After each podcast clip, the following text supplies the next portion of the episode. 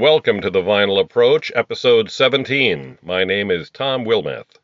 A music story from my past that always makes me smile has to do with a roommate of one of my college friends. When the new roommate learned that my friend was a jazz musician, he said with great earnestness, All music is beautiful. We would howl with laughter about that line for many years. All music good? How stupid was this guy? This quote came to mind recently as I drove into Milwaukee listening to some community radio.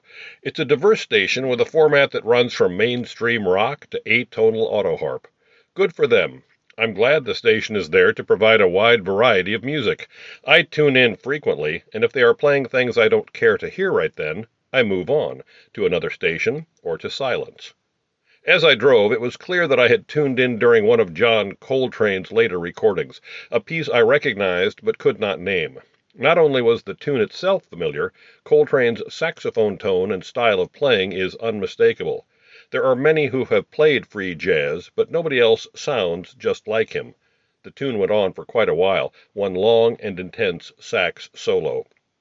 I arrived downtown and parked, wondering which Coltrane recording I had been hearing. I pulled out my phone and hit the Shazam function, which told me this was a live performance of A Love Supreme. No shock, Coltrane from what is now referred to as the saxophonist's sheets of sound period. I didn't think much more about it and took care of some downtown errands. When I returned to my car, the music was over, but now there was a one person conversation underway. The announcer was agitated. By what he said, it was clear that he had received calls questioning his decision to play the Coltrane piece. That, too, didn't surprise me, but his diatribe was personal, attacking listeners who failed to share his views on the brilliance of Coltrane's saxophone art. It was uncomfortable, but I kept listening. Personally, I was glad he had played the piece. I hadn't heard any John Coltrane in a long time. It's not the sort of music I think of putting on very often, but when I do hear some, it's usually welcome. On this morning, I cranked the volume loud to really hear what the soloist was doing. Also, the sheer energy of this extended piece had made great freeway driving. So for me, this live Coltrane was a welcome surprise, well timed. Not so for all listeners, which is to be expected. And some of these people let the on air announcer know that they didn't really care for the music. That, too, seems appropriate. A community radio station usually welcomes input from listeners. Or it should.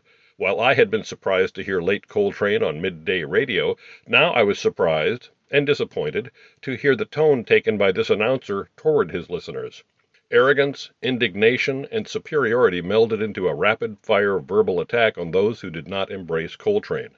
It was embarrassing, and it might be more than embarrassing next week when the station begins its crucial fundraising drive asking listeners for economic support. I wasn't offended by the music this guy played, but I was put off mightily by his condescension. He addressed the voices of dissent by telling them that if they couldn't handle John Coltrane, they should go listen to Katy Perry. I like the hits of Katy Perry. I went to a concert of hers a couple of years back. Great show. I also like John Coltrane and wish I'd seen him perform. I like the music of both, but would never confuse the two. I like pizza. Does that mean I can't also like ice cream? I would never mistake one for the other, but I enjoy both. That this radio announcer is free to play extended Coltrane pieces on his show is great, but to be violently dismissive of other forms of music is disheartening, especially on a station whose broadcast day is so willing to embrace a wide range of music styles. Community radio has the luxury of digging deep. Blues, punk, rap, rock, of course. But later on that same Milwaukee drive, I heard a different DJ play The Clash, followed by Stevie Wonder, followed by Jackie Gleason conducting a film score. Did it all work? Not really, but the announcer had the freedom to try it, and I didn't turn it off. Although I disagree with the way he handled the Coltrane criticism, I had a certain amount of empathy for this jazz broadcaster. In 1980, I found myself in a parallel situation. Once during my late night jazz stint in Anoka, Minnesota, I had a severe flu. I could barely function. As the night progressed, my condition worsened. In desperation for the 2 a.m. hour, I played the longest jazz cuts I could find. One was a 35 minute solo piano piece by Keith Jarrett, the other a 26 minute concert recording from Paris by the John Coltrane Quartet, a number called Mr. P.C. I had aired plenty of Coltrane on my show before, but nothing approaching this length. The Coltrane number ended at 3 a.m., and as the Paris audience on the record could be heard cheering, I announced this last selection and shut the station off for the night. I could go home now and get some sleep. The control room phone began to ring. I answered and was told that my days as a broadcaster were over. This caller said that he knew the station owner and was determined to call him in the morning to have me fired for playing this Mr. P.C. piece of junk by one John Coltrane. I believed the voice on the phone because he knew the name of the station owner. I needed this job. 1980 was a tough year for me. Although sick, I was able to think on my feet. I told the caller that he was so very right. The situation, I said, was that we had been having trouble with the radio station's transmitter that night, and I was instructed to play any record that was long, so I could be free to watch the dials in another room. I told him that, or some such malarkey. I then assured him that he had excellent taste in jazz and that the Coltrane piece was not a normal selection for our station to play, as I'm sure he knew, but was chosen at random only because of its great length. I concluded by praising this caller's astute taste in jazz. He bought my story completely and thanked me for dutifully keeping the station going. The owner was not contacted, I did not lose my job, and I recovered from the flu.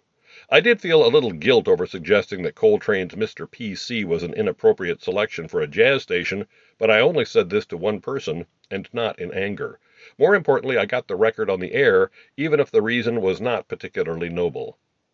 While at that Minnesota jazz station, I had my share of unhappy listeners. All jocks do.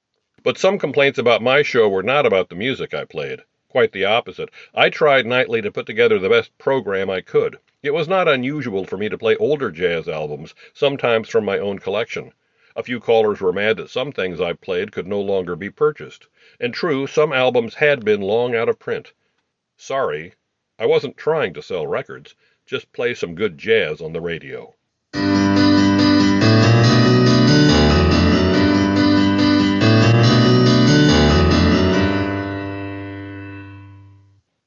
Once lived in a city with a community radio station whose entire music format was jazz. It fulfilled a specific interest. If you wanted to hear jazz, you tuned in that station. Jazz is a wide genre, and this station played various styles. It could never please all of its listeners all the time, of course. Those wanting to hear the Bill Evans Trio might be put off by Benny Goodman, and those needing a Louis Armstrong fix were frustrated when the station played Anthony Braxton. But the format was jazz, and they were proud of it. Maybe too much so. One night I was listening when a caller had irritated the on air announcer who had been playing some later day Miles Davis, a lengthy electric piece. The DJ reacted on air to the caller's criticism. He defended modern jazz by ripping into the current pop music scene, much like the Milwaukee DJ had. This guy defied anyone listening to name him a current top 40 song that would be remembered in 20 years. I had a couple of tunes in mind, but wasn't about to get involved. As his on air diatribe continued, it became clear that this announcer had been drinking. His passion was real, but it was fueled by things other than a love of music. The harangue continued.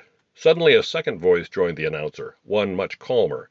This second voice wasn't disagreeing with the host, but was trying to defuse him, with mixed results. Soon another piece of music began, a ballad.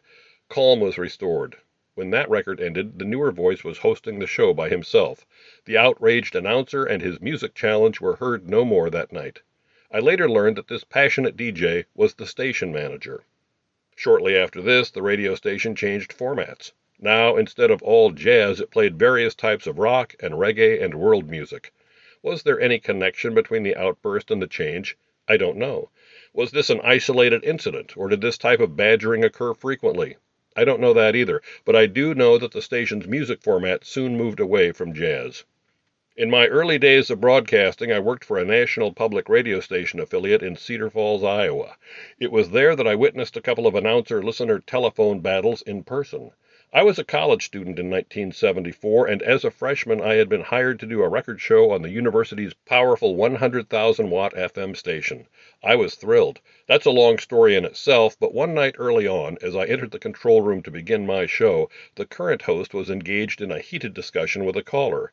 This announcer was an older student, a senior named Jerry. He had played something from the latest album by King Crimson and was now responding to caller criticism. Ironically, the source of the rift between announcer and listener was a song called Fracture. Our guy was telling the person on the phone that he knew a lot more about music than the listener did and proceeded to heatedly recite his musical resume. The phone call abruptly ended without the mind of either party being changed. Jerry did know a lot about music, but he had the habit of reminding you of this. Frequently.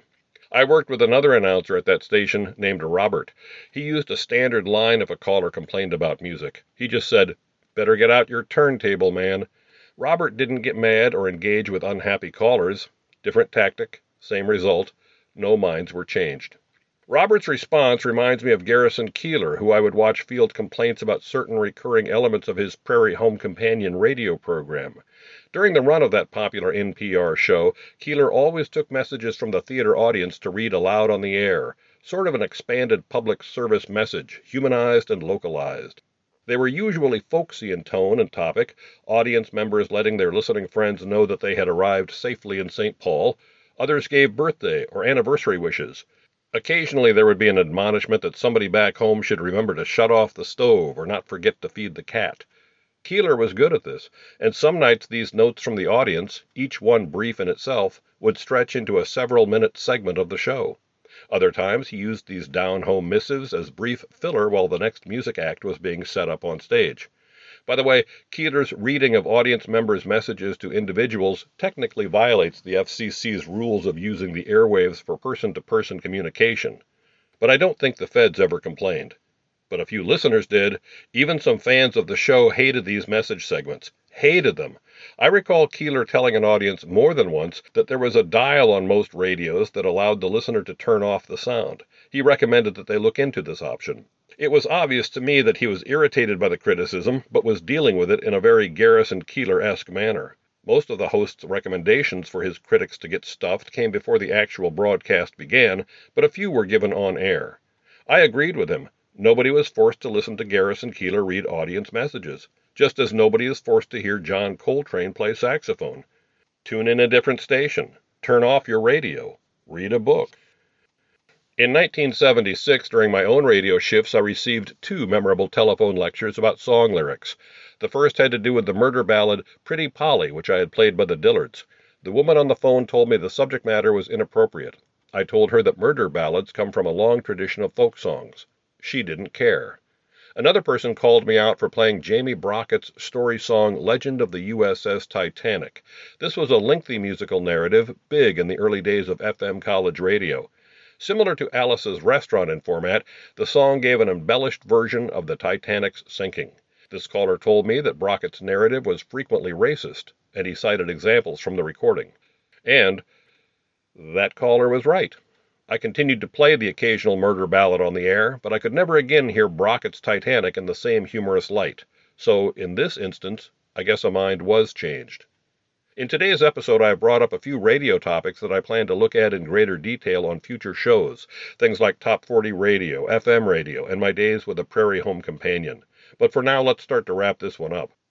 I said earlier, nobody likes every type of music. I don't, but I am slower to dismiss things than I once was. So for me, I can't completely agree with that long forgotten roommate's sweeping assessment that all music is beautiful, but after deriding that comment for 50 years, I now think the young man may have been onto something. This has been The Vinyl Approach. I'm Tom Wilmeth, and if you are interested in reading more of my opinions about music, I have published a book called Sound Bites A Lifetime of Listening. A quick reminder that each of these episodes has an accompanying song list on Spotify. This has been The Vinyl Approach, and I'll see you next time.